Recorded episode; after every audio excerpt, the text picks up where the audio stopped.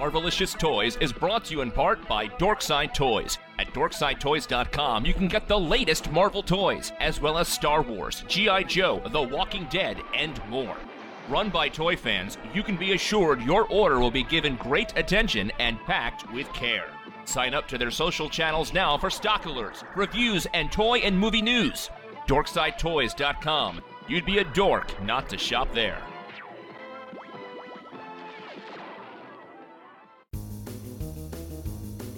Welcome to Marvelicious Toys, hosted by Justin and his amazing friends, Arnie and Marjorie. We bring you news and reviews of Marvel toys, statues, and more, because not all Marvel collections can be bagged and boarded. Join us at MarveliciousToys.com to find thousands of pictures of the items reviewed, chat with other listeners, find links to our Twitter, Facebook, and YouTube pages, support our Podbean crowdfunding campaign, and much more.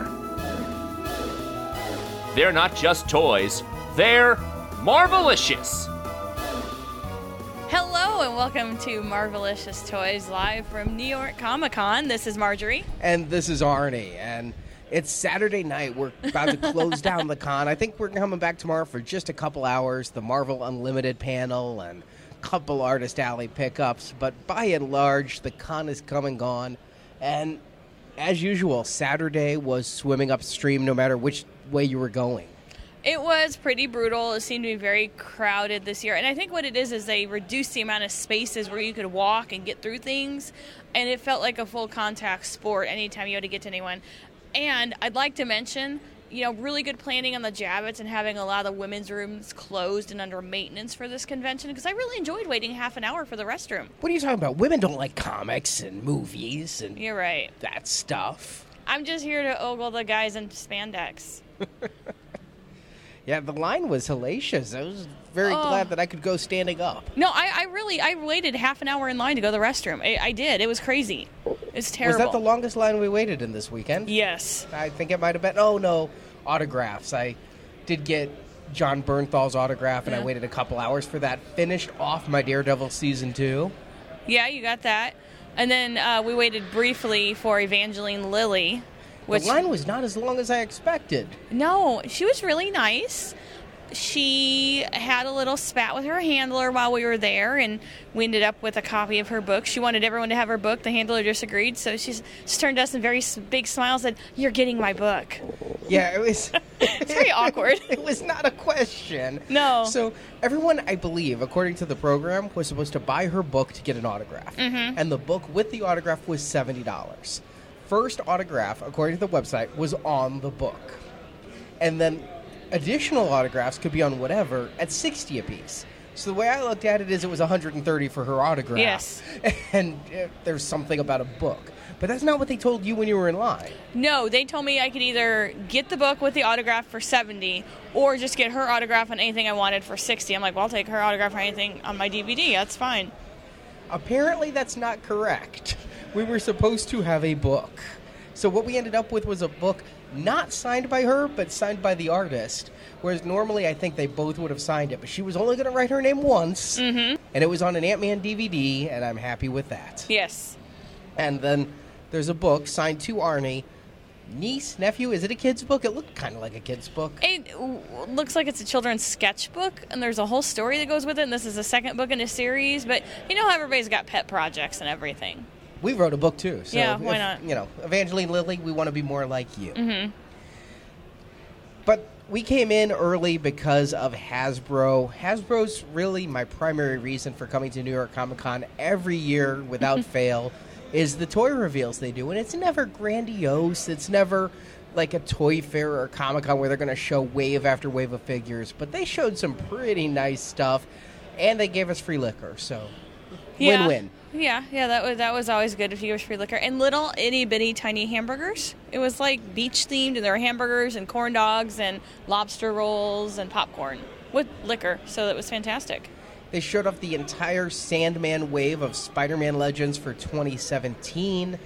We'd seen most of those at San Diego Comic Con, but seeing them here with the Build a Sandman, we knew it was coming. We thought it was going to be the build a figure for the latest Spider-Man wave. It's for next year's Spider-Man wave, but that Sandman, it's looking great with all the accessories. The half shot off head is the most gnarly thing I think Hasbro has made in a long time. Like perhaps since Bloody Stump Luke or something like that, or charred Anakin. Yeah, it, it's it's pretty cool though. I mean, it's a great figure, and there's a lot of detail in that sand. He's got the striped sweater on. It's pretty good. And they also showed off a couple figures. Now, I figured since they're showing them together, they might all be the same wave. And so I was talking to Dwight. I'm like, okay, so you've got Old Man Logan, this really awesome sculpt of Old Man Logan. Looks like the 3D comic, just, mm-hmm. just like the comic popped off the page and became a figure. And then you've got Shatterstar, who X Men, but then with them, Adam Warlock and Death's Head too. Death's Head had everybody flipping out because even like the diehard people, because they're really get, digging deep for Death's Head. I They mean, are. digging deep to like to China, and a lot of people are sitting there and like doing Google image, im, doing Google image searches and trying to figure out who this guy was. And I mean, it's it's deep, deep, deep, deep to get him out. But I figured same wave. They're on the same table. That's that's how my logic Mm-hmm. goes. And Dwight said when I asked if the Death's Head was a build a figure for that wave with Old Man Logan, he's like, "Well, Old Man Logan and Shatterstar are from an X Men wave that's coming. Ooh, Another X Men wave. Yay! But he wasn't ready to talk about Adam Warlock or Death's Head yet. And I wonder. Now, Adam Warlock has some cosmic stuff. Maybe the Guardians 2 wave. Maybe. everything is tied to a movie. I mean, Dwight made a big point of that, saying everything is released with a movie, so you got to look at what's coming next year. And yeah, I'm thinking that it could be Guardians. Hmm. But I did get a chance to sit down with Dwight and some other members of the Marvel team at Hasbro and talk to them and ask them some questions. So here's that interview. And we are here with the Marvel brand team at Hasbro. Guys, why don't you go ahead and introduce yourself and say your role with uh, the team? Sure. Uh, Dwight Stall, uh, design manager on the Marvel properties at Hasbro. I'm Ryan Ting. I'm with the marketing brand team on Marvel. I'm Tony Colella, and I'm the model artist on Marvel. Very cool. And uh, we were at the Hasbro event last night, got to see a lot of the new releases there. Have a lot of questions coming in from our listeners and wa- viewers who want to kind of know about some of the things. One thing with the recent X Men wave, the Iceman figure that came out, the extremities, the forearms, the lower legs, very rubbery compared to the solid plastic of the rest of the figure. Is there a was, reason for that? Was that intentional? Um, it, it wasn't intentional for it to be that soft. It was uh, intended to be a slightly softer durometer so that we could keep the uh, sharper edges on. Uh, he had a lot of like ice chunks breaking out of his forearms and the sides of his shins. So, in order to keep the details on those types of elements, sometimes we have to use a slightly softer material. It's more soft than we would like it to be, but it allows us to maintain a better uh, sculpted detailing. That one uh, ended up a little bit softer than I wish wish it was, um, and uh, we were looking to see if that could be adjusted. But it's always a balance between how rigid we can make it on those types of elements. Not a lot of our characters have those kind of big spiky things, but he was one that was a, a little bit more problematic than usual. And are you saying there's a possibility of a running change with that figure then, or Looking at it, yeah. Okay. another question we got in with the build a figure pieces? Everybody's really enjoying the build a figures, liking the larger ones, but right now it seems that it's more than a few isolated instances of people swapping build a figure parts, returning to stores. And a lot of collectors are saying that, you know, the packaging wasn't so easy to open and reseal, that might reduce some of the retail theft going on. Is that something that's gotten back to your team or you've looked at addressing? We we've looked at it and we've talked about it. The the honest answer is if you're going to do that, you're going to find a way. Um, so it's very difficult for us to you know uh, make a package you know bulletproof so that you can't do that because they're not doing that at the stores. They're buying it, taking it home, and then making those types of changes. And if you have the time to do that, you're going to find a you're going to find an opportunity to do it. Unfortunately, um, we don't support it. We think it's you know pretty cruddy, but uh, there's only so much we can do on our end, you know, uh, with that. Then a question about some of your exclusives. Lately, there have been some international exclusives that have been kind of difficult to get in the states. Most recently, the Hulkbuster Wave of Legends, where you had the repainted Hulkbuster and some of the figures from before. Why is it that those aren't available stateside? So that wave in particular was all figures that had already come out in the U.S. So they're not. It wasn't intended. It's, it was intended for our, our uh, new markets, our international markets, where the collector fan bases aren't as established as here in the U.S. So. Um, we don't have plans to necessarily bring to make that mainline available in the U.S. But by the same token, they they're not getting any figures that the U.S. hasn't already gotten, and they're getting them a year or more after.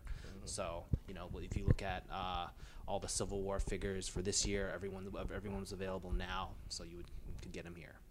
Yeah, I think a lot of people were seeking out those because of the repainted Hulkbuster that they thought looked a lot better than the one that originally came here, and they would have rebought those figures just to get the deeper red on the Hulkbuster. Yeah, the deeper red on the Hulkbuster came because um, when we actually saw the movie, uh, we had already you know wrapped up all of our efforts on Hulkbuster, and then we saw the movie and we realized how much deeper it actually was appearing on screen than what we had anticipated in reference. So we were hoping to do a running change uh, to our mainline run. I think just because of the volumes of the production, it didn't go in into effect until the international wave. And then there's also a recent four pack that's only been found overseas. Is that going to be coming to the States? With Falcon, I believe. Yes, that's the one. Um, uh, it's a it's a four pack. Yeah, so that one actually, the Falcon and uh, Winter Soldier are Walmart exclusives, singles, and then you've got I believe it's Cap and Iron Man too, think so, which are right. yeah. So all of those are just available uh, mainline. So that it was a special four pack for overseas. I don't think there was changes. There was some confusion over how the wings were packed out in that four pack. Some people were saying are the wings different? They were actually just packed out um, separately. I thought they said there was a slightly different Falcon accessory in the four pack that you know people were trying to decide. You know, is it worth buying four figures for the modified accessory? None of that was planned. Okay. If it had happened, I didn't catch it, but I don't believe that's the case. So are these kind of international exclusives going to be continuing going forward then? Well, I mean, we, we can't comment specifically on what's coming out, but um, yeah, like if it, if it continues to do well internationally and the the international markets pick up on it, we'll continue it. But again, they're not. It's just figures that you guys aren't missing out. Is the point I'm trying. Apart from that change that they made to the Hulkbuster uh, paint, which was due to that reference and timing, you know, you guys are getting everything first here in the states. So.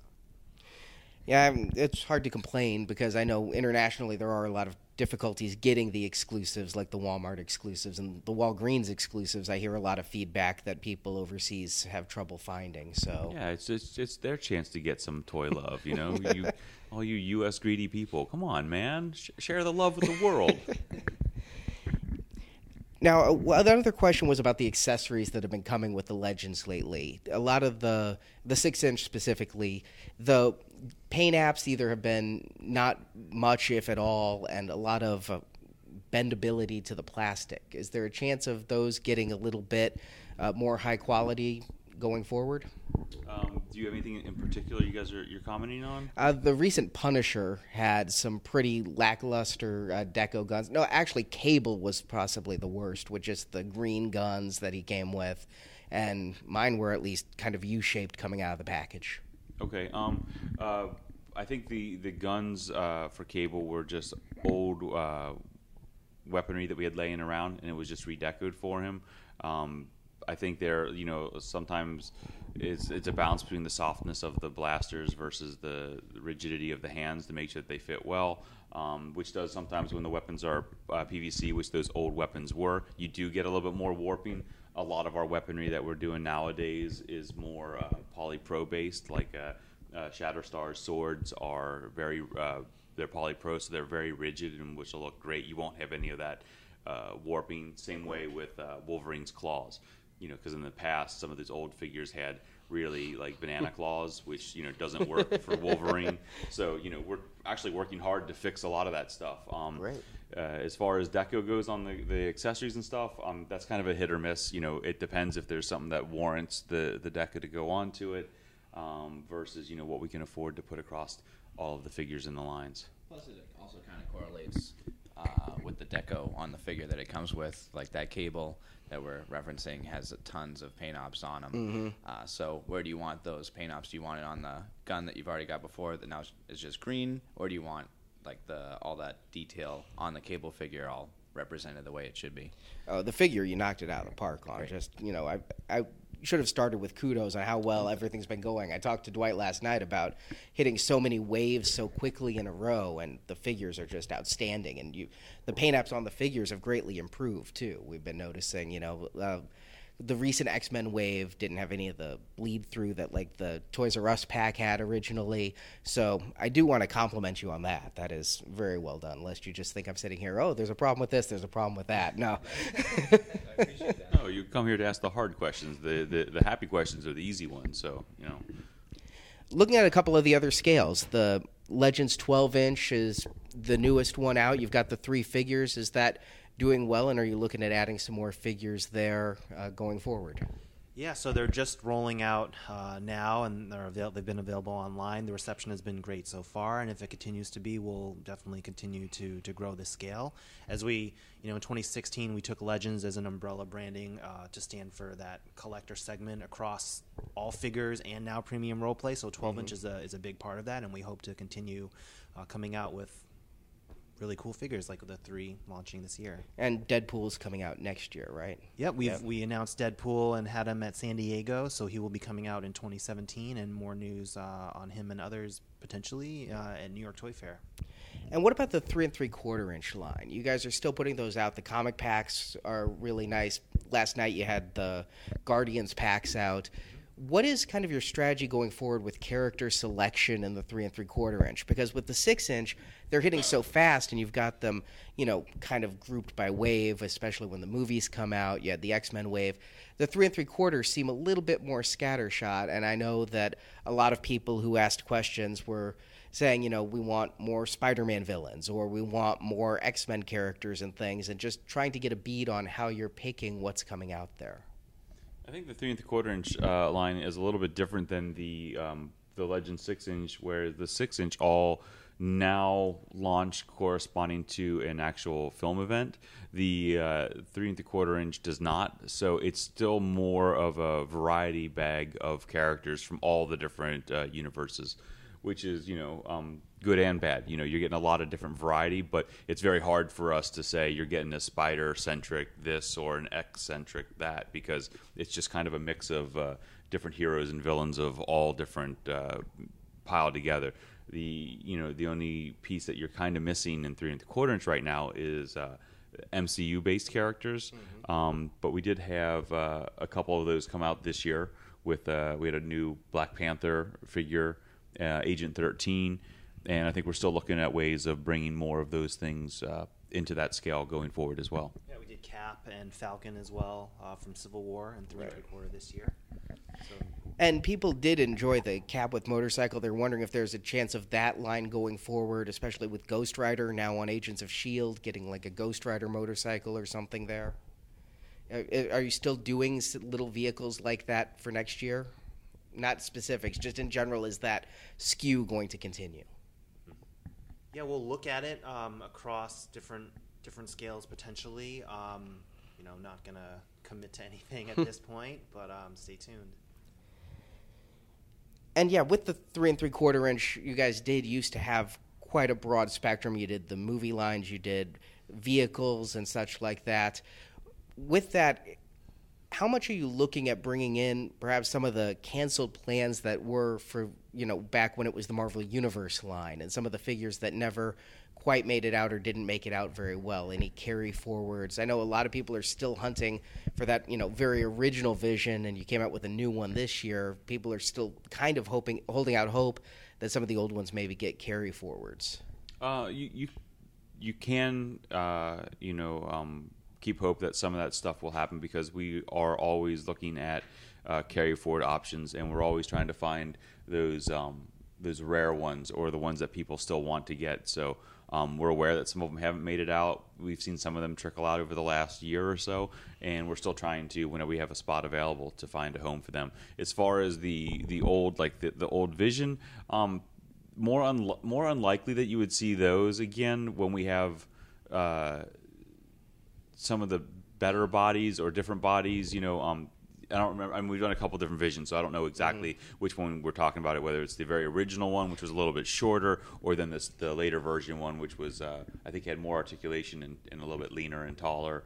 Um, And the designer on the brand has been kind of pick and choosing some things like the Guardians. He kind of re- reintroduced those. Uh, Star Lord, Drax. He single packed those. So he's been taking these uh, figures and kind of giving them a second life uh, in the newer lines. So he's trying to broaden that and take some of those figures and bring them forward. All right, great. Well, thank you so much for your time. Again, great work. Did love the Civil War three and three quarter inch figures, and again the legends. I just you guys are spoiling us with how great and how many have come out recently. So thank you again.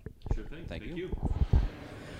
Thanks to everyone at Hasbro. And again, I really want to make this clear. I am loving the stuff they're doing with Marvel Legends, and I, I only have like ten minutes for those interviews. I think I might have run a little long on that one, but I wanted to get to the meat of the questions and not start off by, pardon my French, but kissing their ass. I didn't want to sit down and go, my God, you guys are so awesome. And now let me throw some softballs at you. You know, I just, I got in there with my questions and your questions. I'd been asking on Facebook and Twitter and the show what questions you wanted. I dug in.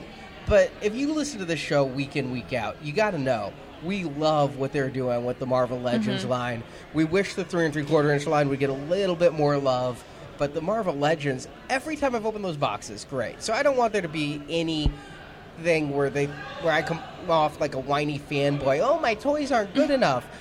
If if you're upset about your toys, you got to find a hobby that makes you happy. And mm-hmm. Marvel Legends make me very. Yeah, they do make you happy, yes. You know what else makes me happy? It's hard to tell. Mezco. Mesco, yes, is making a lot of people happy with their 112 series now. Yeah, they had 12 on display, of which I have one. Oh, is this a problem? Most of them haven't shipped yet. Oh, okay. I have ordered all of them. I haven't even gotten my San Diego Comic Con Captain America yet. I got a ship notice the day we flew to New York for this convention. Yeah. About the last convention. But they had him on display here in a really nice tin. They just put up for pre order before we came that red skull that we're seeing here in the black coat. Mm. The Red Skull is awesome. He is just tremendous, and yeah, I hope you pick him up. I haven't ordered yet. Okay. I plan on it. I liked the green outfit Red Skull they showed off here. Like first appearance Red Skull. I thought like, he looked like Mr. Roper. I didn't care for it. it was just the, it's like a green leisure suit, a, a jumpsuit. Well, that's why he doesn't wear that outfit today. It's Yeah. not a modern costume. This is a classic costume. Wait, wait, was Mr. Roper in style at one point? Yeah, I think he Oh. was. I, I think that was the swinging 70s there. That's why all the scarves. Mm. Yeah.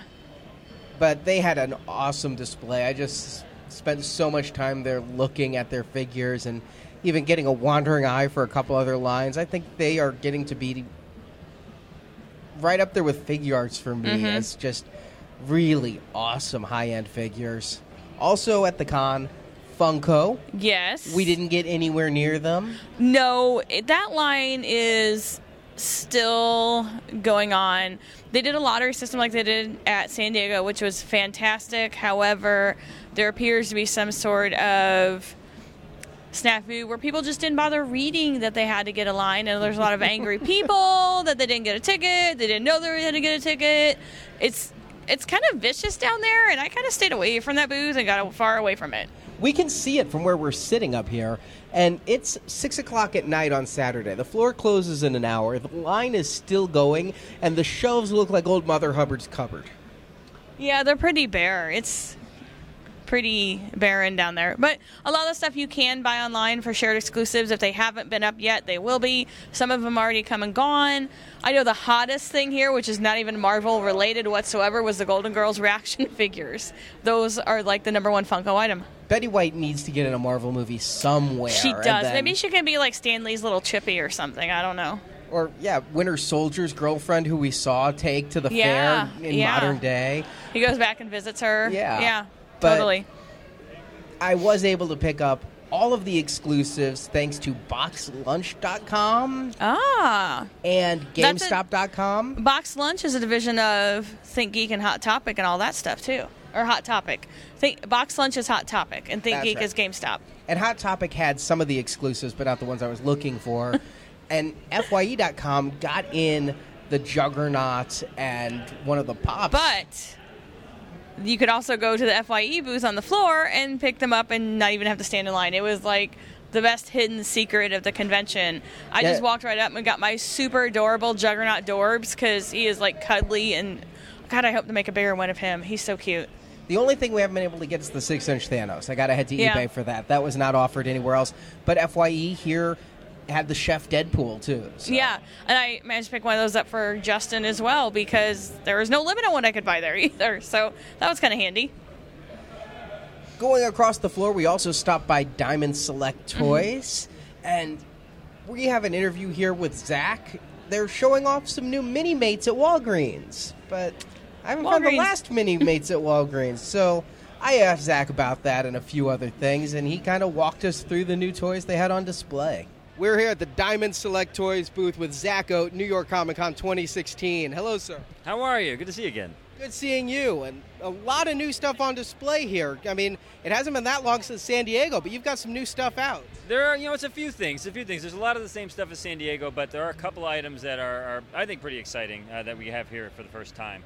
Um, the uh, new, one of the new, the Marvel galleries we've previously shown. Um, this is a new version of Medusa. We added a um, a mesh uh, coloration to her um, her torso. Um, Is that going to be a variant, or is that just the, the that's, that's going to be how it's going to be. Originally, it was bare, but we're going to be we're going to have the add that extra costume detail. Uh, I think it looks pretty cool. Um, uh, Hulk and Spider-Man are, are upcoming. I think we've seen package samples of both of those. Doctor Strange and Jewel are a little bit farther off, and Medusa's probably the farthest at this point. Um, is that a final production Spider-Man? those are production samples of Spider-Man and Hulk. That's what they're going to look like uh, in the store. So um, I think they came out pretty great. Yeah, I always wondered how Spider-Man was going to balance on that, and it looks really well done. Well, yeah, you know, there's uh, extra, extra support in there just to make sure, but it's um, you know, it's a very it's PVC, but it's a very rigid PVC.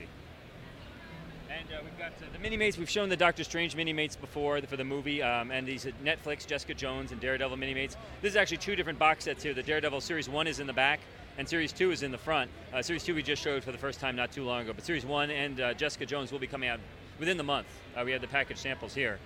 Um, Doctor Strange movie figure is going to be coming out uh, hopefully around time of the movie, and uh, the Destroyer with the Odin head is going to be coming out later on this year.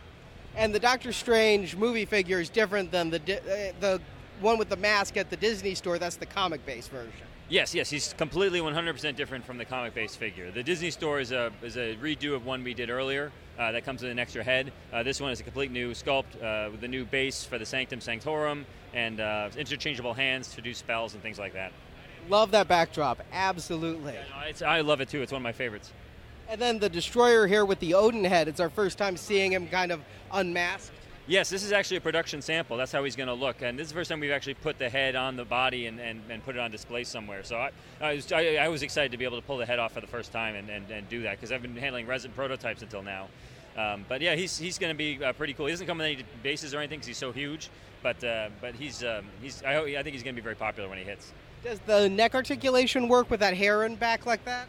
Uh, it's probably a little bit more limited for Odin's head than it is for the Destroyer head, but there is definitely neck articulation, a ball and peg system. And then coming over to the mini mates, we got the Walgreens exclusive Series 3 here. But I was talking to you a little bit beforehand. Most people I've talked to, in fact, every single person I've talked to hasn't even seen Series 2.5 yet. Uh, I've been seeing uh, on the Minimate Multiverse website, the, the forums, a lot of people are seeing 2.5 pop up, like even now. So it's still rolling out to stores. Uh, the way it gets stocked is, you know, when there's when there's room in their inventory, they bring more in. So Series 2.5 is still trickling out to stores here and there, dribs and drabs. Hopefully, it'll it'll start coming a little bit more heavy. Um, and then Series 3 is going to be obviously a little bit after that.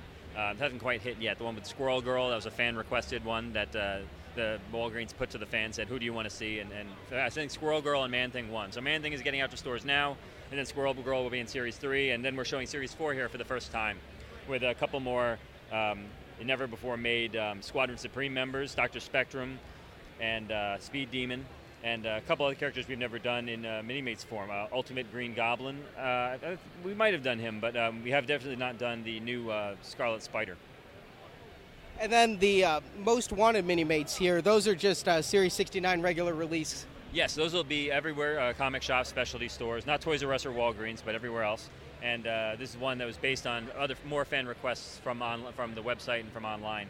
Uh, so a lot of characters that people have been asking for for years, we've never gotten around to. Um, plus Falcon, who uh, we've never done his classic costume before.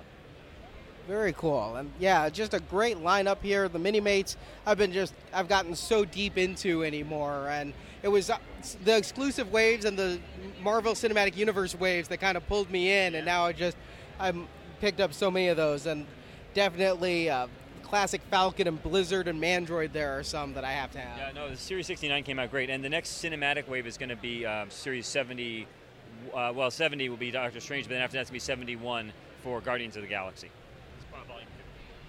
Very cool. Anything like is Luke Cage in people's mind? Uh, I don't know if we've officially confirmed this in public yet, but we are definitely going to look at Luke Cage for a Minimates box set. Yes. Cool. All right. Although, although he does appear in the Jessica Jones set as well, uh, the way he appeared in that series. All right. Well, Zach, thank you very much for your time. Again, always cool stuff. No, thank you so much for coming by. Thanks again to Zach. I gotta say, I was a little disappointed no retro figures on display here. That Eh. line's kind of slowing down. I, I do like those, but again, what can they do? They can do a lot. He, they told us in San Diego more would be coming, though. And that Doctor Strange movie figure, though, I love the backdrop of it. I mean, the figure looks great, but that backdrop is astounding. Here's the thing about Doctor Strange is he has a lot of great colors in his outfit, and that and that backdrop is really great and lends itself to that. We also went by FX Collectibles, and they didn't have a whole Oh, lot new on display. FX, they're killing me. but I have a few sets of their Agent Coulson trading cards. I got it right when it first came out. I thought that was the coolest thing. It's a prop replica, it only cost like sixteen dollars. Mm-hmm. And then I picked it up again because it came in a much nicer box. And then I picked it up again because they made the cards of a better quality and got a much better printing process. And then, Looks like I'm picking up set number four. and why? Chris Evans signature edition. Now we may have had a little bit of information on this that it was going to happen, but we didn't know when. Looks like it's happening next Yes. month. That's exciting. Yeah, that was that's going to be cool. Where they sign the card, it may get a little bit delayed, but if it does, it's going to be for a cool reason. Now they also had a nice new little mini shield replica that I was drooling over there, and it's a gold one.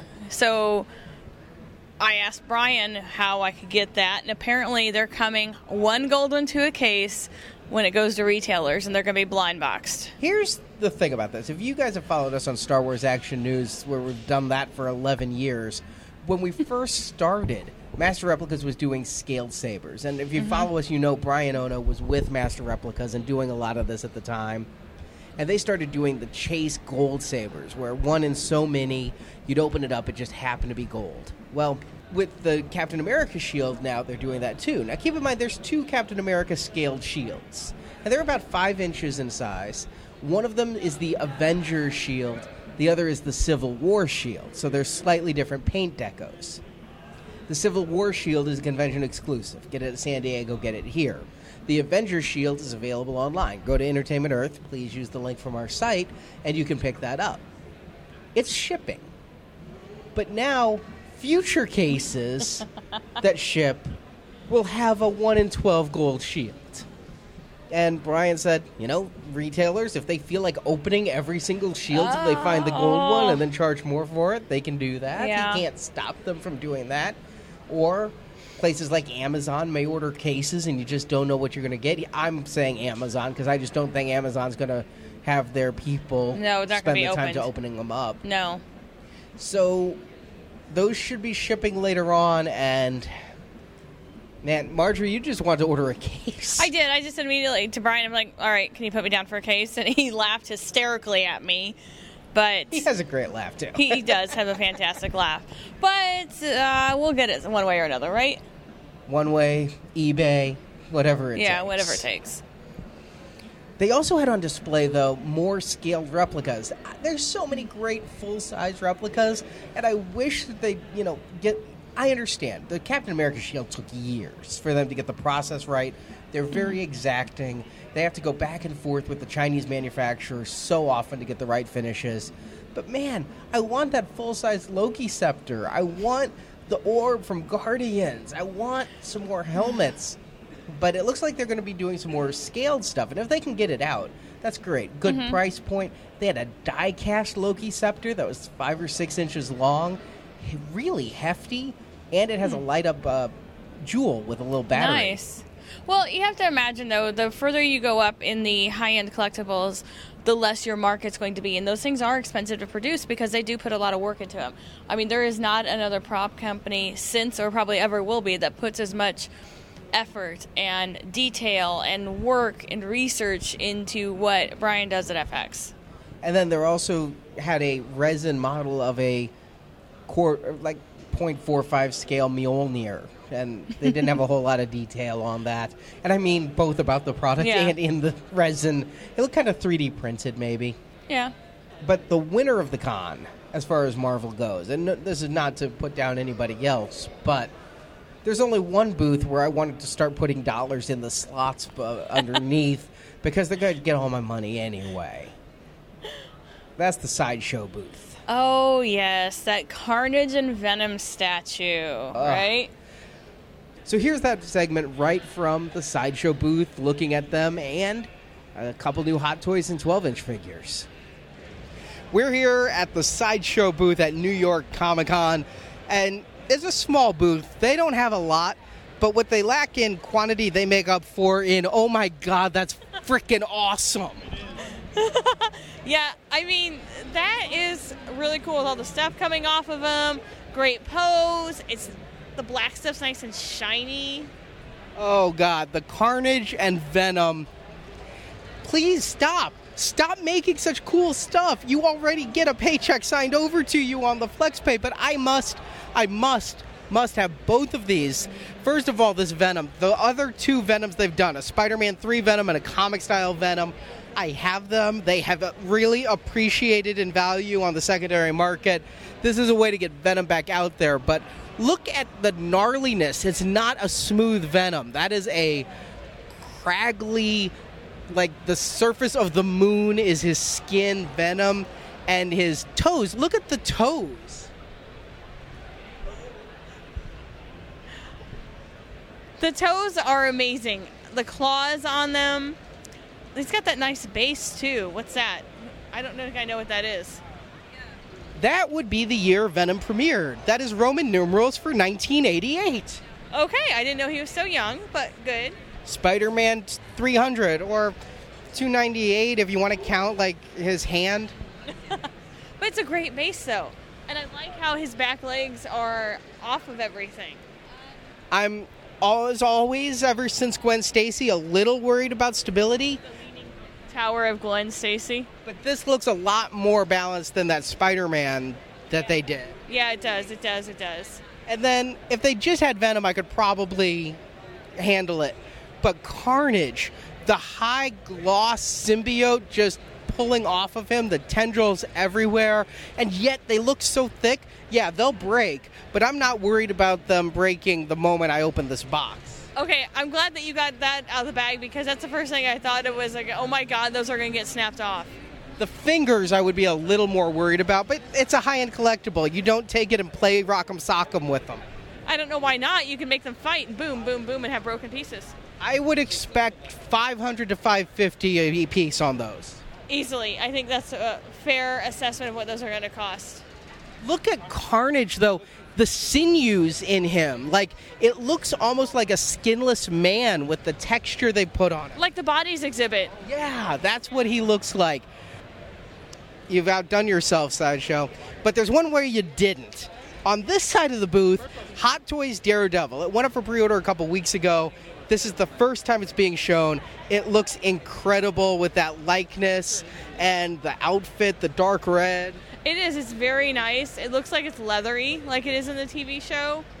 and then the movie. It looks. I think it looks really good. Nice dark color. And on the other side, they have the sideshow 12 inch Daredevil. Yeah, it's a Daredevil.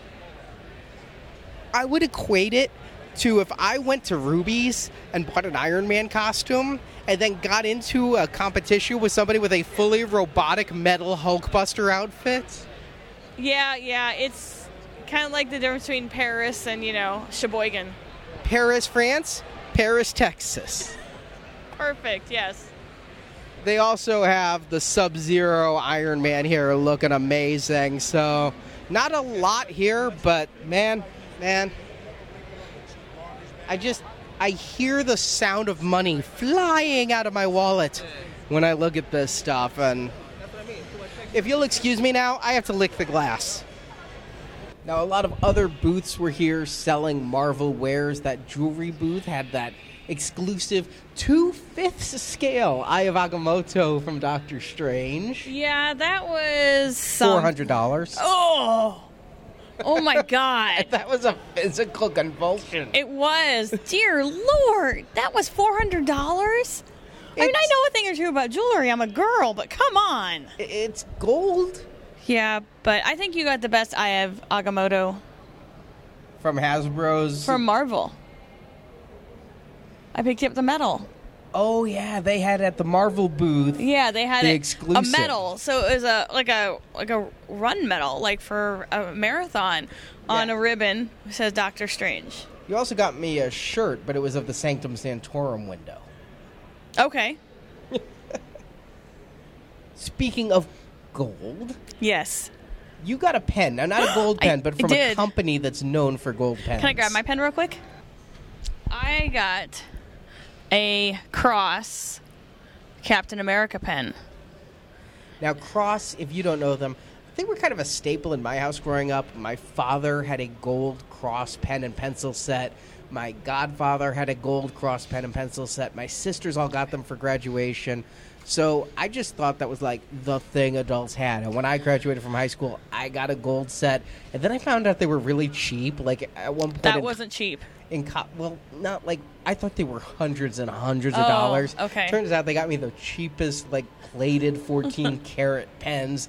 That when I thought I could melt them down and have some real money, it didn't quite. What? Yeah. But, anyway, I bought this pen. It was $45. But I know what you're thinking, Marjorie, that's $45.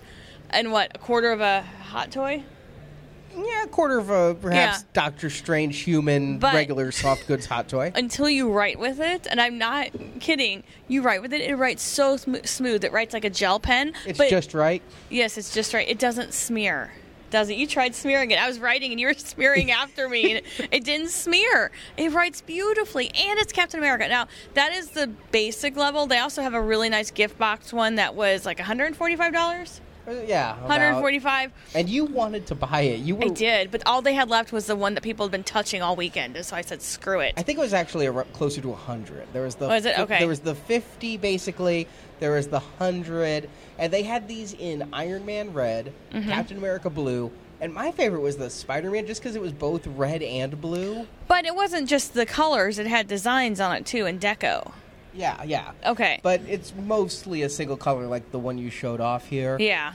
Here's the thing, the $45 one, it has the cross pen quality and these are reusable pens. You can buy refills Well, they're all, all pens are reusable until they run out, Arnie, but it's refillable. Yes. I feel like they're doing a little bit of foolery here because there the hundred dollar pens were really attractive. They were. high gloss, rich color. Yeah. The forty five dollar ones look good, but they kind of looked more plasticky in color and everything. And here's the Now thing. you're making fun of my purchase. No, I'm just thinking Cross could make any pen any color they want. They chose to make the hundred dollar pens a better color because it costs more. And so when you have something next to it, it has to look not quite as good. Because if they use the exact same rich colors, why would you buy the hundred and some odd pen instead of the fifty dollar pen? It was a different deco, first of all. yes. And it came in a nicer gift box that you opened up and had a picture of the character. Mm-hmm. And then they also had that same pen in a journal set that you could get. That, That was, I think, 145. what? No, that was like 400, wasn't it? No. Okay. That's the other pen. Okay. Well, it had a nice journal. They had a nice Captain America pen with it, but it was just a generic Marvel journal. And I'm like, yeah, I don't need that. So, I've had some awesome Moleskine journals. Yes, just in the subway here, and I'm not well, like not in the subway. You found them at the Moleskine store in Grand Central. Yes. You weren't like finding crap in the subway. And also, speaking of gold, Beast Kingdom was here, and if I hadn't gotten that gold Hulkbuster in San Diego and it had eaten at me instead of the reverse where I bought it, and then it, the fact that I spent that much money is eaten at me. well, a lot of the companies have shared exclusives with San Diego that come here. Hallmark. Hallmark does. Although uh, Joe, friend of ours, was able to walk right up to Hallmark yesterday morning when he, as soon as he got in and bought the ornament, no line. Hallmark has some great stuff Oh, coming man. for Marvel, though. They're getting into some more itty bitties. Mm-hmm. And now they're finally getting into the giftware stuff with Marvel. Yeah, But- and it's pretty too. There's some neat stuff. yeah, there were some really cool items there. I'm really hoping that they take some of the Marvel stuff and do like the treatment to it like they did with Star Wars because for Star Wars this year they've got for Christmas coming out like a candy dish which I think is really cool and some cups and I think that would be really awesome to do for Marvel too. Yeah, they're doing a fans can share their Marvel trees and their Star Wars Mm-hmm. trees, and they may put together a video of those. So stay tuned for more information about that. Also, here is Bluefin Distribution, and they have another exclusive re edit Iron Man figure. Now, if you remember at San Diego Comic Con, they had the exclusive Iron Patriot, had to have that. Of course you did. They had a Hulkbuster at their booth, and it was 300 and I thought that was pretty good, so I picked that one up at Comic Con too. Okay, so what you're telling me is you're missing this one because you've been on the fence with it and that we're probably going to walk home with it. Problem is, it was two hundred and ten dollars. I'm like, I paid a little over three hundred for a Hulkbuster. Why is this two hundred and ten dollars? I Iron Patriot wasn't two hundred and ten dollars. It's the tooling. It's tooling. You've covered the shows enough to just be able to throw that. Out. It had word out. extra tooling. How, how often do we ask Hasbro why does it cost so much? Oh, it's the tooling. So now It's you're extra just- tooling. You're stealing it. Yeah, I am. I've stole Hasbro's thunder. but I have not bought it yet. We're coming back tomorrow morning. You know what the W stands for? We'll see. Kotobukiya had Oh. a wonderful display here. They at the always do, though. They always have a really great booth, and their booth is always kind of.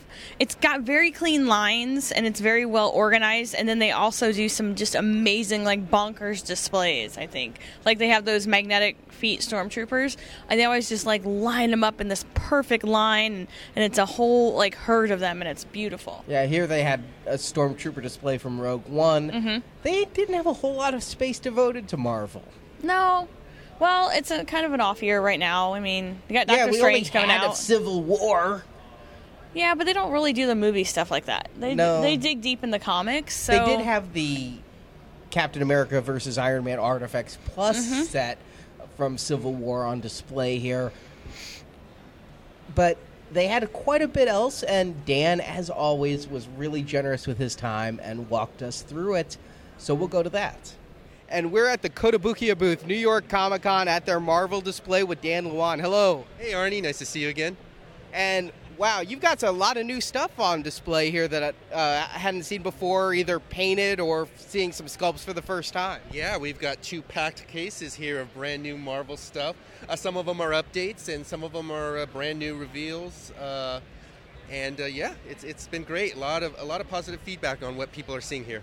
The Bishojo line seems to be going really strong. It's had a you know a slowdown for a period where there was maybe one to a year, but now you're coming out with so many. The Lady Deadpool is shipping. The Spider Gwen, I just got my shipping notice, and apparently that's real popular. That's sold out here at the con. Yes, yes. We didn't have all that many cases to bring because our pre-orders were pretty pretty strong at that. So what we did bring here to the show sold out in one day, basically.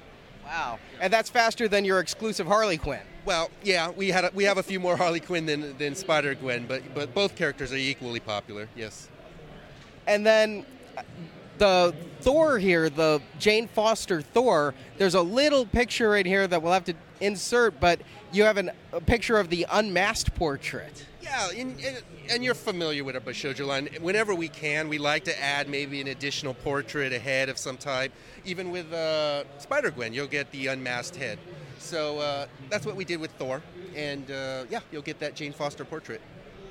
And then we've got the uh, sculpt here for Loki, and that is looking really detailed. That cape is just the amount of detail is incredible. Yeah, that that and that tends your, uh, when you see something painted in like the gray primer paint, it really you can tell those details and and uh, uh, everything. So this is just an early factory uh, sample. We're just uh, testing out the tooling uh, for her, but I think it's coming along really well. And then the reveal here is the sculpt of Squirrel Girl. First time we're showing the, the, the, the sculpt of Squirrel Girl. We showed the illustration at San Diego Comic Con, uh, but here's the sculpt for the first time.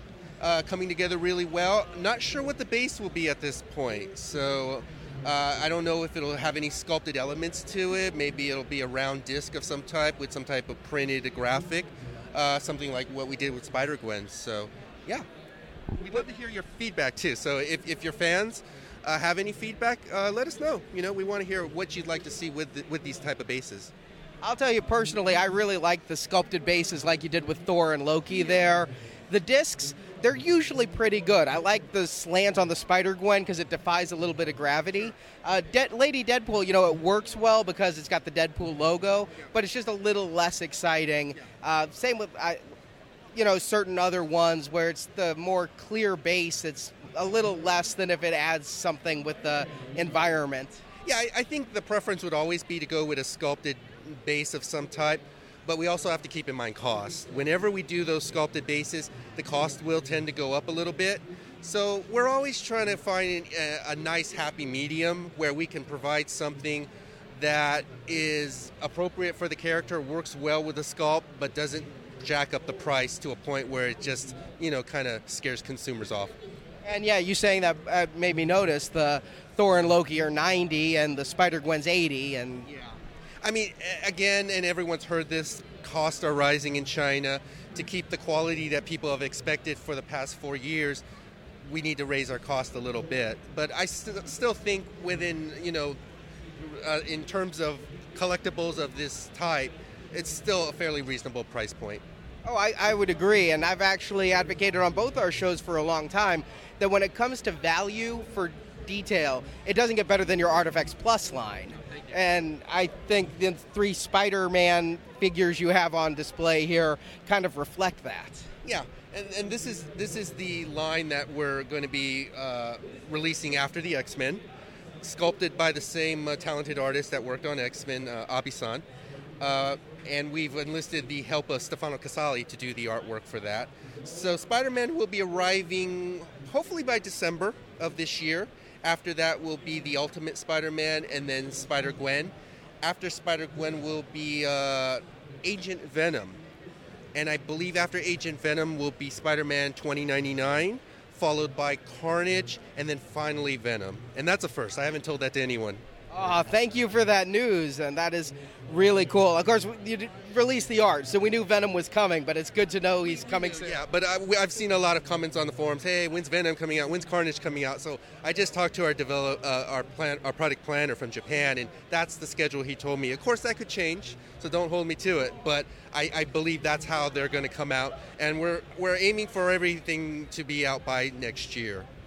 Are you looking at because with the X Men, you did some paint variants. You did white and black Magneto. You did uh, white and black Emma Frost. Are you looking at doing any kind of paint variant exclusives in the Spider-Man line? I, think that option is there. Uh, again, with the paint variants, variants, it's it's better to align it when the uh, the production of the regular ones taking place too. So I haven't heard anything about any paint variants being planned, but those could pop up because, like, actually, the white Emma Frost came that paint variant came up after the production was done with the normal Emma Frost, I believe. I may be, may be mistaken on that, but I believe that one came a little after. Whereas Magneto, I believe those two were done at the same time. Cool. And then here, this was announced not too long ago, put up for pre order your Super Deadpool Artifacts. Not the Artifacts Plus, but the full six scale artifacts. What can you tell us about it? and and this is the first time I've seen this piece physically. I've seen the photos, but physically, when you see how dynamic this looks, jumping across those beams, uh, I think it's really impressive. And we, we add the super to it, uh, kind of just to be playful, but also he comes with so many different accessories. You can have him holding his the, the katanas as you see there. He can be um, holding. Uh, uh, he can be doing like the pew pew fingers. He can, you can put that wig that you see on the bottom on his head. You can have the flag sticking out of the wig if you'd like. Uh, there's just so many different accessories that we're including with this particular statue. So it's really like the ultimate uh, uh, version of Deadpool in that uh, larger artifact scale, which we've been hearing a lot of people say we want to see. The, we like what you're doing at Artifacts Plus, but we'd love to see it a little larger. So that's what we're doing here. We're answering that call. And I like that it's a different Deadpool because you did a few different Deadpools in the Artifacts Plus line, but here we've got a more pouchy Deadpool with a bit more of the black on him. So even though it's a different scale, it's also a distinct Deadpool. And I think when you when you make a larger scale uh, item, you're able to get more of that detail in there. You can really see the seams, the wrinkles in his outfit, the shadowing around his mask. So I think that's really where this Deadpool excels. Even the pouches, some of them are upside down. So there's just all those little details that may not come through or or may be missed on a smaller Artifacts Plus uh, scale. What is it he's jumping over? Um, you know that really hasn't been defined. It could be a factory, it could be a warehouse, some just some type of of, of heavy uh, uh, structure of some type. Uh, it's it's up to you. Okay, I didn't know if I was just missing it, if it was something really obvious. And the wig. Talk to me about the wig. Where, how did that come about? That is just came about from one of our product uh, developers. I um, and just just to add that, you know, that light uh, touch to Deadpool. Obviously, Deadpool, you associate the character with humor. So that's our way of adding that humorous touch to the character. Just like with the Artifacts Plus, we had the sign with the, the whiteboard, so you could write your own slogans. And we're just trying to add a little extra value uh, for these particular uh, collectibles. If you don't want to display them with the wig, hey, just put it to the side, no problem. And talking about price, that's just amazing statue. It's a huge statue for $150. Yeah, and, and that's really the price point we're, we're, we're looking to hit with the artifacts. Again, if we add lights or sounds, it may go up a little higher. Uh, no lights and sounds in this particular piece. But yeah, $150 for a 1 6 scale uh, collectible, I think is, is pretty reasonable. And then finally, we've got a first time look at Vision painted. And might I say, I just love the richness and the green and the yellow on him. Thank you. Yeah, this is the first time we're showing Vision. It just arrived a couple of days ago from the painter, and I think it turned out great. Uh, you can see the slight translucent effect going on as he's phasing through the beam. Um, if we were able to turn this statue around, uh, again, Ultron is in the rubble there. So, uh, just a lot of details, a lot of story uh, to be co- to be told from from this piece. It's, it's it's almost like a narrative. Yeah, the translucence of the shin there and the foot is something that I only noticed when I got up there. And I, if you're not looking for it, it's so subtle, but it adds such a you know verisimilitude to the piece that you have that. Yeah, I mean, I would have loved maybe to uh, do an alternate version also where his hand was slightly translucent, or maybe we could have popped that out or, and, and done that. And, and, it might be possible too. I mean, this has not gone into production or anything. We haven't even put this up for pre-order. So again, there, there are there are, are, ways that we can even push this further. But as of now, this is this is where we're what we're looking at for our vision. Yeah, because I'd love it when you have the interchangeable parts, like with the Thanos with a couple heads there. Yeah, anything like that really just adds so much display rotation ability. Sure, sure. Whenever, whenever possible, uh, we like to add that to, to these particular line of collectibles. And so, what else have you got that you can tease us with that's coming up Marvel related? Um, again, I will be hosting a panel tomorrow, and it's a dedicated Kotobukiya panel. I will be announcing the next Marvel Bishojo. I can't tease what, who she is, but I will be making that announcement at the panel. Um, and uh, that's about it. I think we're going to have to wait till New York Toy Fair for more announcements as to what we'll be doing with Artifacts Plus. Um, I, I, did announce at San Diego that the next fine art statue would be Punisher. So hopefully by Toy Fair we can show something for him too. That is great. You guys are just putting out a lot of product. It's uh, fun keeping up. Yeah, it, it's an exciting time again with the Marvel uh, Cinematic Universe and just what's going on in publishing. And uh, we're real excited. We're real excited to be a partner, and we hope our fans uh, feel the same. All right, Dan, thank you so much for your time. Thank you, Arnie. Thanks to Dan. Now, after that interview, the next day, we actually are recording right after coming out of the Kotobukiya panel, mm-hmm. where everybody won something but us. I was one number away from winning something anime. like three times. Yeah. You almost won me a nice Red Robin statue, and I'm not talking about the burger. But they did reveal what that Bishojo is going to be. And I was on the fence. After we stopped recording, Dan goes, Well, it's probably not too hard to guess. It's somebody who's really hot right now, a character with a lot of buzz. And I got thinking, and my first thought was Squirrel Girl, but they're already making her. Mm-hmm. And so my second thought was Ms. Marvel, because I play her a lot in Marvel Puzzle Quest, and she's pretty powerful there, and I know her book's big deal. So, but they're like, no, that doesn't make any sense for Bishojo. Captain Marvel. That makes sense for a Bishojo. They've done a lot of mm-hmm. previous Ms. Marvel ones, and there's a Captain Marvel movie coming. No, I was right the first time. It was announced Ms. Marvel. Mm-hmm. How do you do that in a Bishojo line? I'm. They only showed us a silhouette, but if I thought that their Spider Gwen Bishojo was conservative, this one's practically Turtleneck?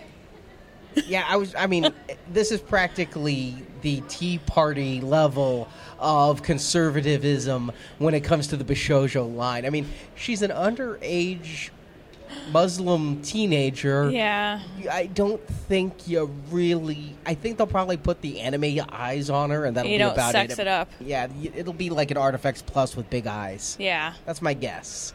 Hmm. But I'm still looking forward to see what they're doing with that line. Interestingly, with the DC, they're going to start doing a male version. I don't remember the Japanese term, but it's basically what Bishojo is with Pretty Woman. They said this was hot or attractive, handsome male, and they're doing a Nightwing in that series. I don't. Would you be collecting that if they did like handsome male Winter Soldier? Well, um, see, it's a trick question because Captain America and Winter Soldier are already handsome. So I don't know what you do to make them more handsome. Not really sure about the that. picture of Nightwing had him basically showing his butt, like he was looking over and his, his butt was out. Oh my gosh. If they did them, I'm sure you'd collect them. No, no, no, no. The, Yes, the, you would. We'll see. Little boy's I'm not underwear. saying no. I'm not saying no, but there were some things hinted at at the Kodo Vale. They weren't ready to confirm anything, but they were asked, you know, what about doing stuff based off the net, of TV series and Agents of Shield and all that. Mm-hmm. Their response was they really like the Netflix series and they're not ready to announce anything yet. But, But I'd also like to point out they did announce they were doing Gotham and Arrow and Supergirl stuff.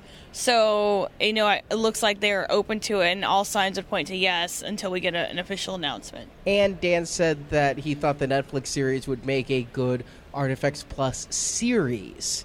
And given that he said that, I'm taking that as implicit confirmation that once we're done with the Spider Man series, which would be around the time of Defenders, we'll be getting Punisher and Jenna- Jessica Jones and Luke Cage and Iron Fist, and they would have my money once again. And they were also asked about Guardians of the Galaxy. They said they can't announce anything, but they really are interested in it. Given that they did like an Artifacts Plus Rocket and Groot that for Guardians 1, I could definitely see them doing either Artifacts or Artifacts Plus for Guardians 2. And finally, you mentioned the Marvel booth. Mm-hmm.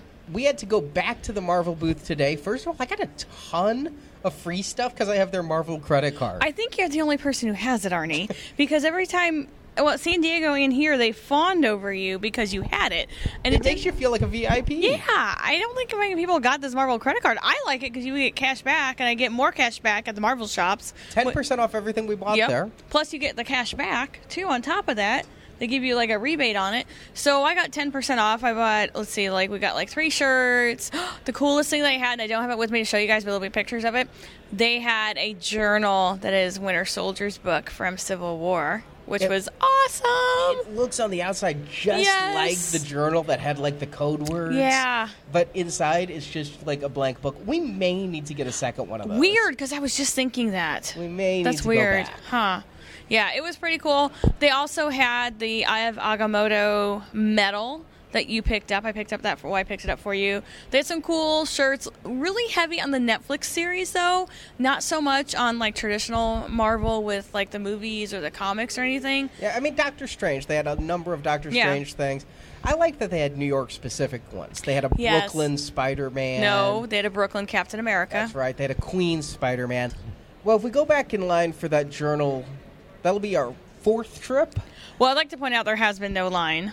And I have been able pretty much just to walk up right up to the booth and buy whatever I wanted. They had some Skottie Young pins again. We got a Yeah. lanyard with a Hulkbuster pin. Yep. But when I went back through the third time, I was with you. I didn't realize that they had one of the John Tyler Christopher action figure variant comic book covers here that you can only get at New York Comic Con, which is going to be making so many of those completists mad. I know I would be mad. I've been going to eBay for several of those, but I was able to get it, and it's cool because John Tyler Christopher himself is here. I got it signed by him. He's an awesome guy. He wasn't really announced at the con. He said he wasn't going to come, and then Marvel asked him to come, and you don't turn down when they ask. I didn't know he also designs the side art for all of the Marvel Legends, starting with the Spider Gwen wave of Spider Man figures, and has done most of the waves after. He said he didn't do so much of the, I think, Civil War wave because they used movie art for that, and the same with the Ant Man. But he does all of the side packages, and I had to talk to him. I mean, Star Wars figure c- covers, Marvel figure covers, Secret Wars, and doing Hasbro packaging. And he was nice enough to sit down with me and talk to me about all of that. So joining us now is John Tyler Christopher, the artist of the much sought after Star Wars and Marvel action figure covers and other cool stuff. Your negative covers and you know you did covers before action figures. I did. I know. I, it's kind of weird for me too. It's, it's all kind of a blur at this point, man. How many action figure covers have you done? Do you even know? Um, well, last year I did, I think, 112 covers, and I believe I'm on pace this year to do 126. Wow. Um, and most of those have been action figure covers. That's absolutely incredible. That's a huge pace. Don't most like cover artists do 40, 50 a year? I, I mean, I think so, like that's roughly what I was doing before you know I started doing these action figure things. So uh, it was it's it's been awesome. Like it's been a good thing, like to pick up the pace like that. It started with Star Wars number 1, didn't it? Yeah, yeah. It started with uh, the Luke Skywalker. It's kind of actually a funny story. Um, so, even though I was doing 30 or 40 covers, you know, a year before, I was working like 100 to 120 hours a week, and it was uh, it was really like draining on both my family and my, my personal life, because I'm I'm I'm not terribly good when it comes to like action poses and, and that kind of composition. So it, it was really like I was doing a quarter of the work, but taking twice as long to do that quarter. And uh, so what was funny is um, my wife and my mom actually had like an intervention with me, and they're like, "You can't do any more. Like you need to stop doing work. Like you got to be a, a better husband and a father." And I really took it to heart, and so I, I, I promised my wife no more work. Like I'm gonna whatever they ask me for next, I'm gonna say no to. And uh, lo and behold, I'm like, this is no lie. Two like two days later, uh, I get a call from uh, from my, my buddy at Marvel, George Balliard, and he's like, "All right, man, we've got this idea for some new covers. Um, just wanted to see if you're on board." And I'm like, "I, I can't, I can't. I, I promised my wife I can't do." it. He's like, "Dude, there's Star Wars action figure variants," and I was like, "Son of a." so uh, basically, I literally did Luke, Han, Vader, and Leia after my wife went to sleep and basically did them like incognito like a ninja. And uh, fortunately like the, people seem to really dig them so uh, we started picking up the pace on, on being able to do them and like i said now i'm able to do a lot more. I'm able to work a fraction of the time so that i'm able to be a better husband but also like you know still be able to support the family and stuff like that so it's been a blessing man i'm, I'm thankful to everyone who's buying these or gotten any of them like thank you from the bottom of my heart So, realistically, I mean, you are drawing a little less with these, right? Because, like with the Star Wars ones, they're all the vintage cards. So you have just the figure area and the art area next to it. And with the Marvel ones, you're doing a lot of the red and black cards now. So like the graphic design template is there, and you draw a smaller area. Yeah, I- exactly. And I mean, also for me, I, I've always been fascinated by character. Um, my dream when I was a little kid is like number one dream, I want to draw comic books. Number two dream, I wanted to do the handbook to the Marvel universe. It was like this, like where it was literally just like the turnarounds of the characters.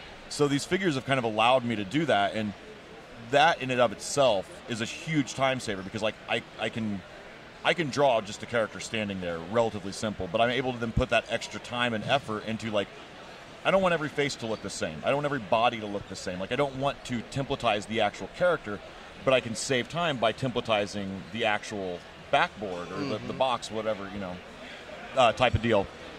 So it, it's been really cool. Now, I mean, I'm trying to like actually, if I ever get a break, trying to actually go back and on the original art because I do pencil and ink everything on Bristol board, mm-hmm. and it's all to scale and ready. I just need to actually add the Star Wars logo and the little stars and fill all that spot all that black for it, so that I actually do have like an original piece of art when it's said and done that I could be able to sell. But man, I have, I don't know how much longer that's how long it's going to be till I can get to that. Yeah, because when you started, did you have any idea it was going to take off the way it did? No, no, none, none whatsoever. Um, you know, in, in fact, even to the point of like with the Han Solo, this is like one of like my big bad ideas I had.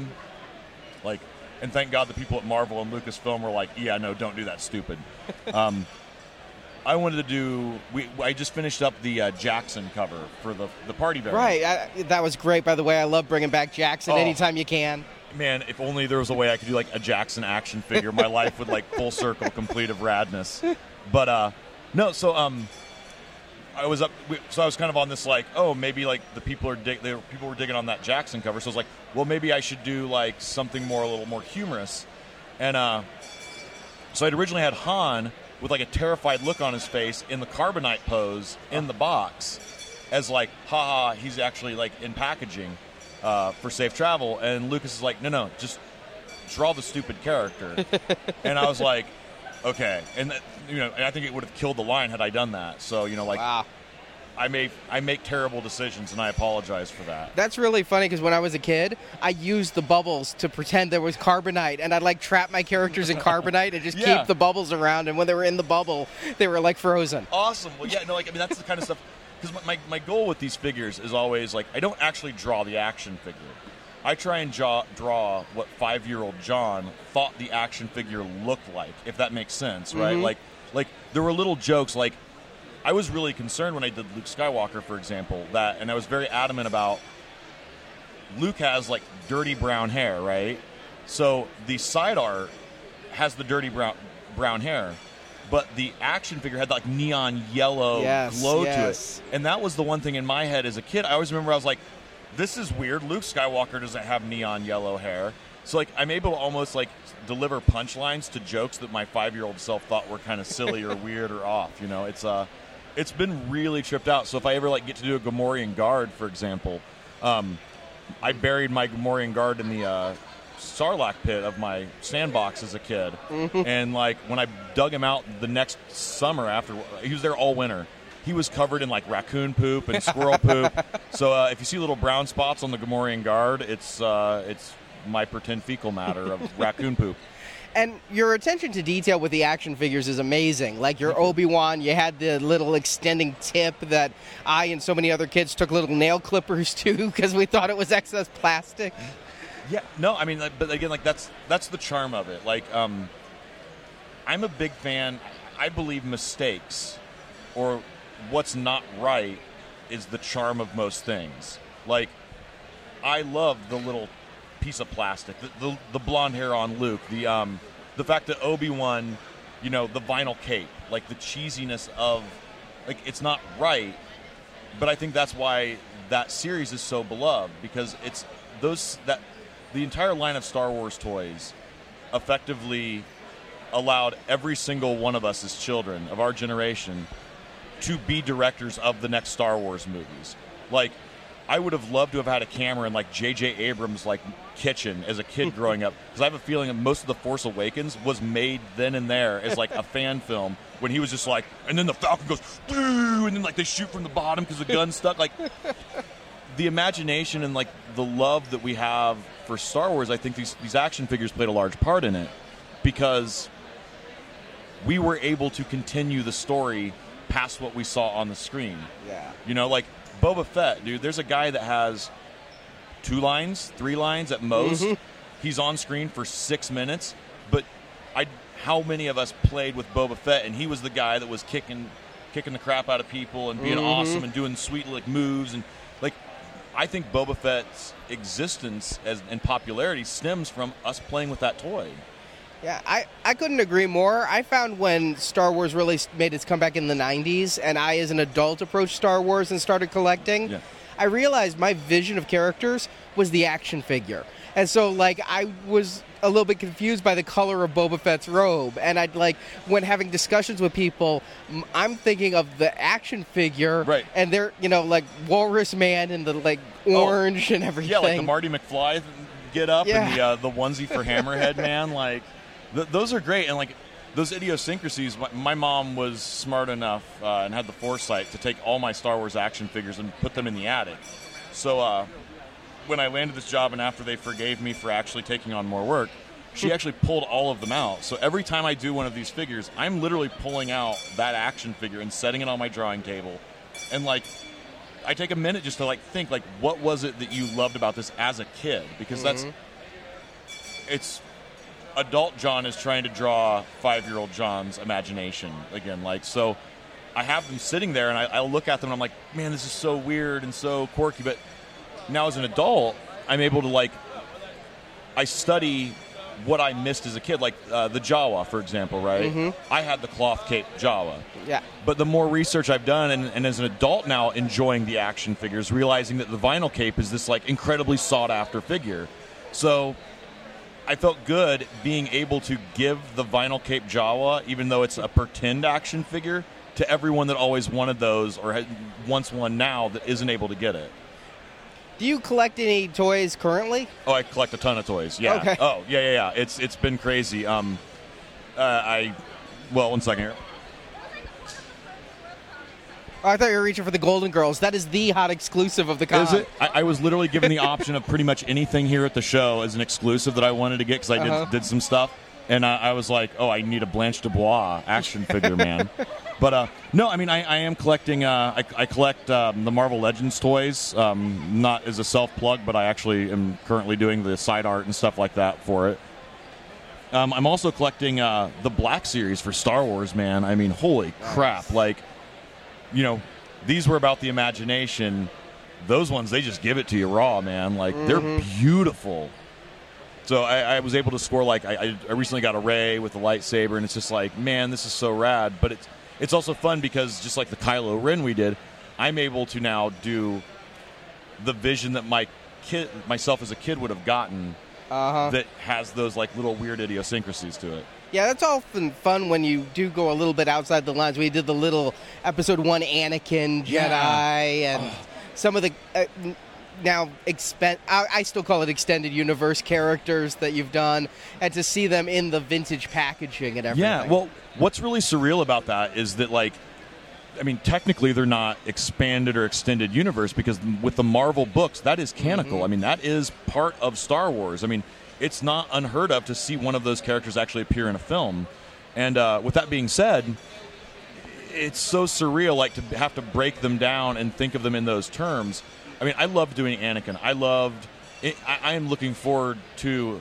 I'm like, do let's do all 90, all the what 93, 96 original, 96. 96 original ones, um, and then let's move to the prequels, and then let's do Clone Wars. Like, I'm in it to win it on these, man. Like, I am. I'm having the time of my life. So I remember when they were coming out, there were talks like, "Oh, he's going to do just the first 12. and then it kept going, and then Anakin came in, and they're like, "All right, are you going to do all 96?" And Yeah, well, I mean, there was a point where I was I was approached, and it was like, look, we can. Are you, do you want to stop this? Like, I mean, if you want to like start doing other stuff, we can just end this now. And I was like, no, no, like, please, please don't, um, because I do. I, I truly love it. If, if I won the lottery tomorrow, I would actually would not quit my job. This is uh, my only regret about these are, it's going to have to stop at some point, and when it does, whatever I do after is not going to be half as much fun. and to jump over to the Marvel side, so Yeah. I was collecting all your Star Wars covers, and I was in on those, and then right before the first time I met you at C2E2, the new Secret Wars was happening, and I am a Secret Wars collector. Uh, as an adult, I've gone back. I even have like the Iceman and Oh, all of those. I picked up like, carded. Those like the European ones, right? Yeah, Yeah. And I picked. I was picking up that line, and I was piecing it together over years. And then you come out with the Secret Wars carded figures, and I had heard you were doing Marvel carded figures. I'm like, well, I got the Star Wars ones. You know, that's. Yeah. Then it was Secret Wars, and you had me. Yeah, no, those were um like those are another part of like my childhood, right? And what made those ones so much fun to me was, you know, we talk about the mistakes, right? I love that they're that like beefcake, gigantic diesel looking and and for certain characters it's like, yeah, whatever, that's cool. Um because the, the way the way those worked were I believe all the Secret War actual issues were the original line of characters. Mm-hmm. Um, however, there was an equal amount of new ones we created for it that weren't in there for like the more the ancillary titles. yeah, Deadpool, for example. Well, and the Deadpool was the first one, uh and they approached that because they thought that would be like really cool. And I, that was like they had me on that one. That was great, and it was you know being able to like draw not just like the one gun, but like all the guns and all the like chimichangas and all that other fun stuff. Um, but then yeah, as it started to evolve, it was like okay, you know, Beefcake Spider Man, that's amazing. Beefcake Doctor Octopus. But then when they approached me about things like uh, Mr. Fantastic, it's like, well, I have to put myself again in that era. Like, with those toys, they would never make like stretchy material plastics, but they might have those like old, you know, gloop, gloop, like little bendy straw kind of things. And uh, but he was still like it was Beefcake doing that, and Yeah. it was it's so surreal for me to work on those. It was weird to work on those because they were my brain was constantly telling me it was wrong, but when they were done, what made them wrong is what kind of made them right. If that makes sense. Absolutely. I mean, uh, that's what got me with them is it wasn't just the card, but it was actually like the figures on the card. Thank you.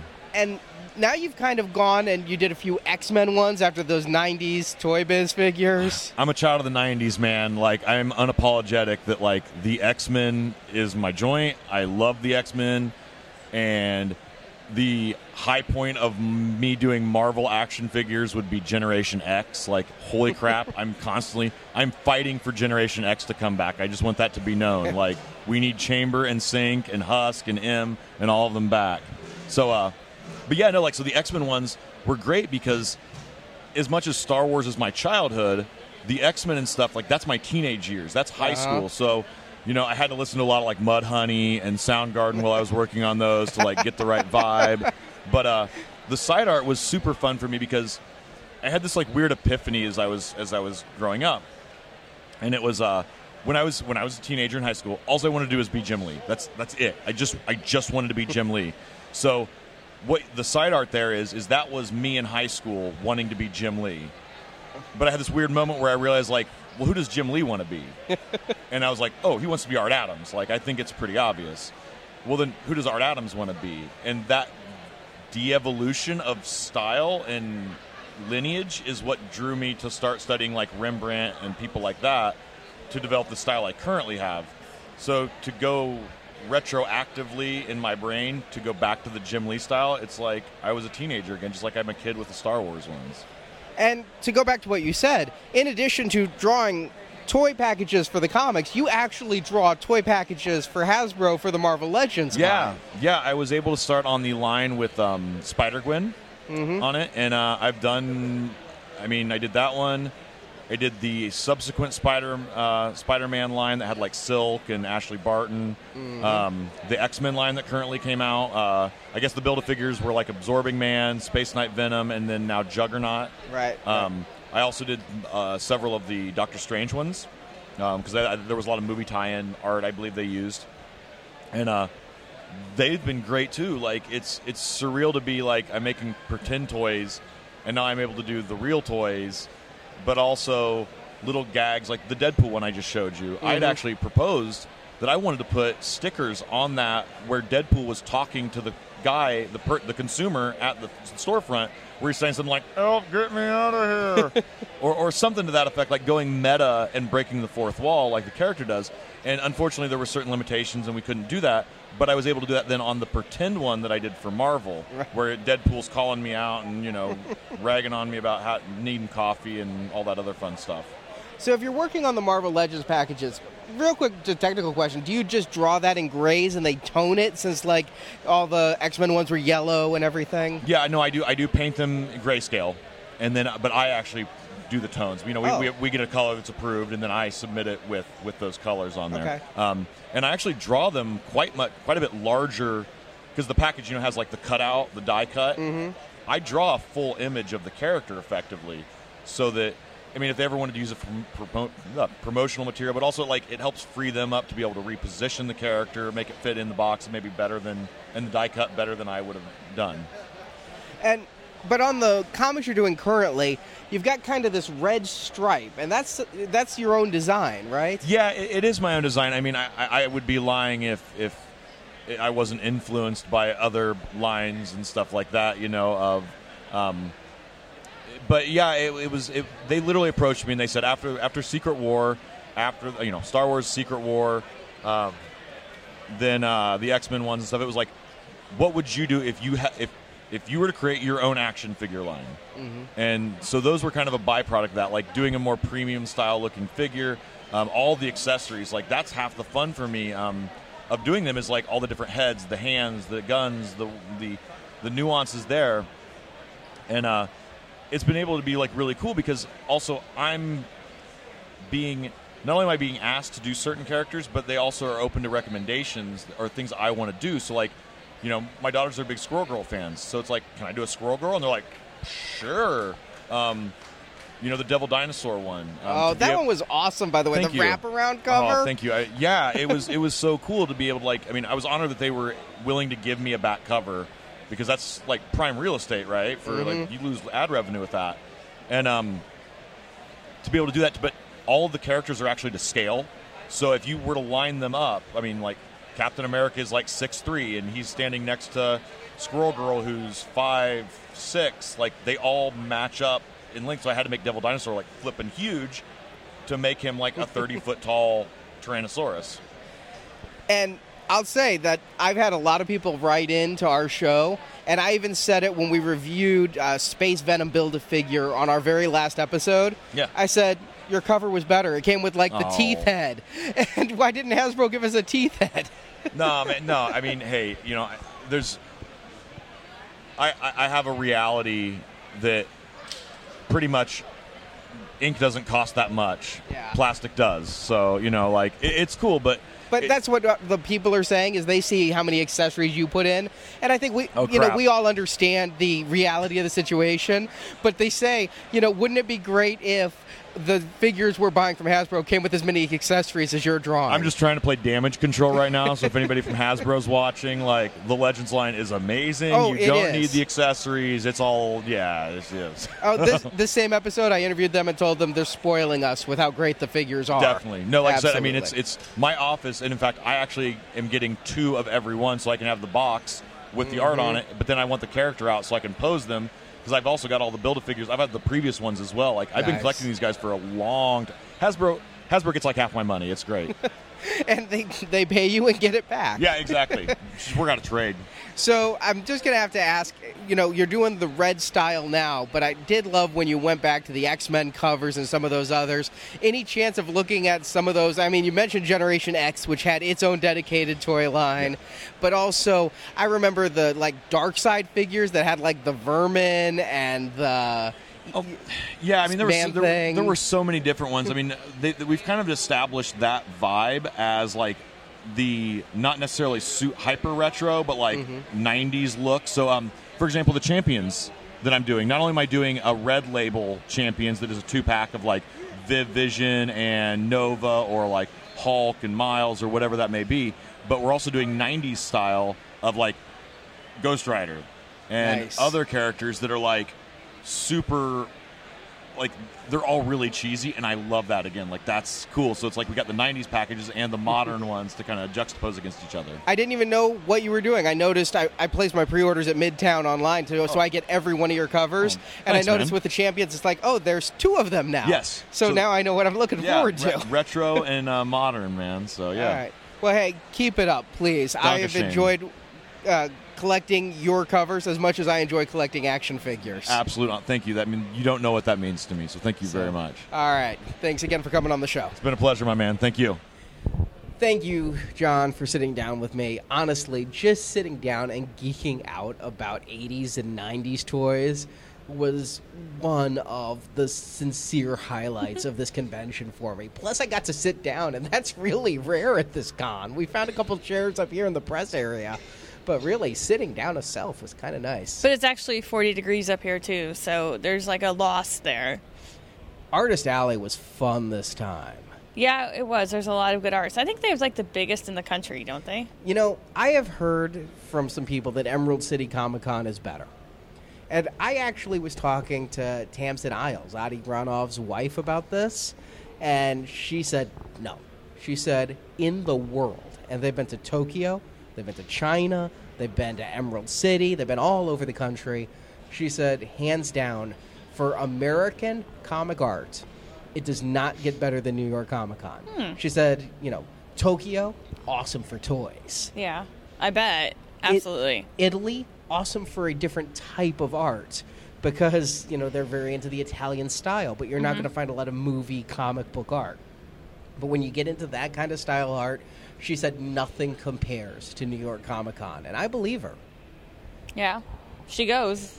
And I was able to get actually a piece by Adi this con, a sketch at the con or a commission of Rogue, and I got some cool covers here. I got from Mark Brooks, who almost, you know, he's hard to get a commission from. I got a Scarlet Witch cover that was just incredible. It is pretty. From Diana Granov, I got a Mary Jane to make up for one I missed when she was doing like quick Facebook sales. So really, Hasbro number one why I come. Artist Alley is really the number mm. two reason I come to New York every year. It didn't disappoint, but meeting John Tyler Christopher, the highest point of that. Mm-hmm. Definitely. And that's our show for this week. I want to just Yeah. end by apologizing that this is a Justinless episode. He's actually making up for it by going Arnie and Marjorie list over on Facebook and doing some reviews. He's like, well, fine. If you're doing a show without me, I'm doing one without you. But We'll get Justin out here one of these times to go to New York. we got him to C2E2. Yeah. and it's always fun to hang with him. But we wanted to be sure to bring you the New York Comic Con coverage as fast as we could. And honestly, great time this year. I really have. This has been. There's been so much at this con. And I'm really glad we went to a Kotobukiya panel and kind of chilled with John Tyler Christopher on Saturday because, God, I, I- the stress of just having all those people push me in the main floor. Yeah. I'm at the breaking point, and I think it's time to go have some beer. I would agree with that. Yeah. And we'll be back in two weeks with Justin. So, Justin and more on the next Marvelicious Toys. Thank you for listening to this episode of Marvelicious Toys. There's even more Marvelicious content at our website, marvelicioustoys.com. At the site, you can see pictures of the products we discussed, find checklists for Marvel toys, talk and trade toys in the Marvelicious forums, and much more. It's all at marvelicioustoys.com. Marvelicious Toys is a fan run show that relies on listener support to keep the show going. You can pledge to our Podbean fundraising campaign by going to marvelicioustoys.com/support. Backers get rewards including exclusive video content, early show releases, and more. You can also help out our show by telling your friends to listen by posting on Facebook, Twitter, Instagram, or in person. We would also greatly appreciate a five star written review on iTunes. A link to our iTunes feed is at marvelicioustoys.com. We want your feedback on Marvelicious Toys. You can email us at show at marvelicioustoys.com or post your thoughts in our forums. You can also find Marvelicious Toys on Facebook, Twitter, and YouTube. Find all those links at marvelicioustoys.com. We want to hear your thoughts on Marvel collectibles. You can leave reports of your latest toy finds as well as product reviews by emailing an MP3 or iPhone voice memo to show at marvelicioustoys.com. All content received is subject for use on the show. If you also like Star Wars, Star Wars collecting is covered at our other podcast, Star Wars Action News, which you can find at swactionnews.com. Marvelicious Toys is produced and edited by Arnie Carvalho. Video editing by Barrett, Andrew, and Daryl. Website design by Jason. Graphic design by Justin. Photo editing by Jeff, Scott, and Curtis. Announcements by Brock. Segments created by Jerry and Jeff. If you want to hear reviews of every movie ever based on Marvel Comics, check out those reviews and hundreds more on the Now Playing Podcast at nowplayingpodcast.com. Marvel Comics and all of the Marvel Multiverse contains are the intellectual property of Marvel Entertainment Incorporated, a subsidiary of the Walt Disney Company, and no infringement is intended. Marvelicious Toys is a Venganza Media production, copyright 2016, all rights reserved, and no part of this show may be reproduced, repurposed, or redistributed without the written permission of Venganza Media Incorporated.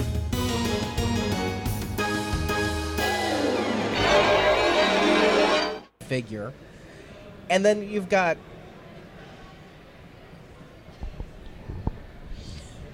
Shatterstar. And then you've got Shatterstar who opened it up it just happened to be gold. Well, with the Do we need that receipt? No, I've taken a picture okay, of it. Okay. well, I couldn't wait to talk about it. I You were like licking the glass. I can't say that. That was my end joke. Oh. So, cut. Well, oh. because you were standing next to me. That's right. Yesterday you said that. Okay. Sorry. So here's It's a long time ago. and you were on drugs, I was, yes. legal drugs. Legal, yeah. So, so here's what we recorded. Yeah, You thought were you melting them yourself? Were you smelting in your house? I was discussing the process of perhaps turning them into money when I was a poor college student, and it turned out there was no money to turn them into. I don't think there's enough gold there to turn it into any money anyway. No, maybe a filling, Yeah. and that. But Oh my god. we've gone really off the rails now. But, But, anyway, I bought this pen. I'm I'm single use pen. Once I've written with it once, it is gone. You're like the president.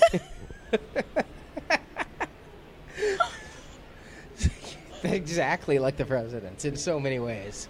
Big ears.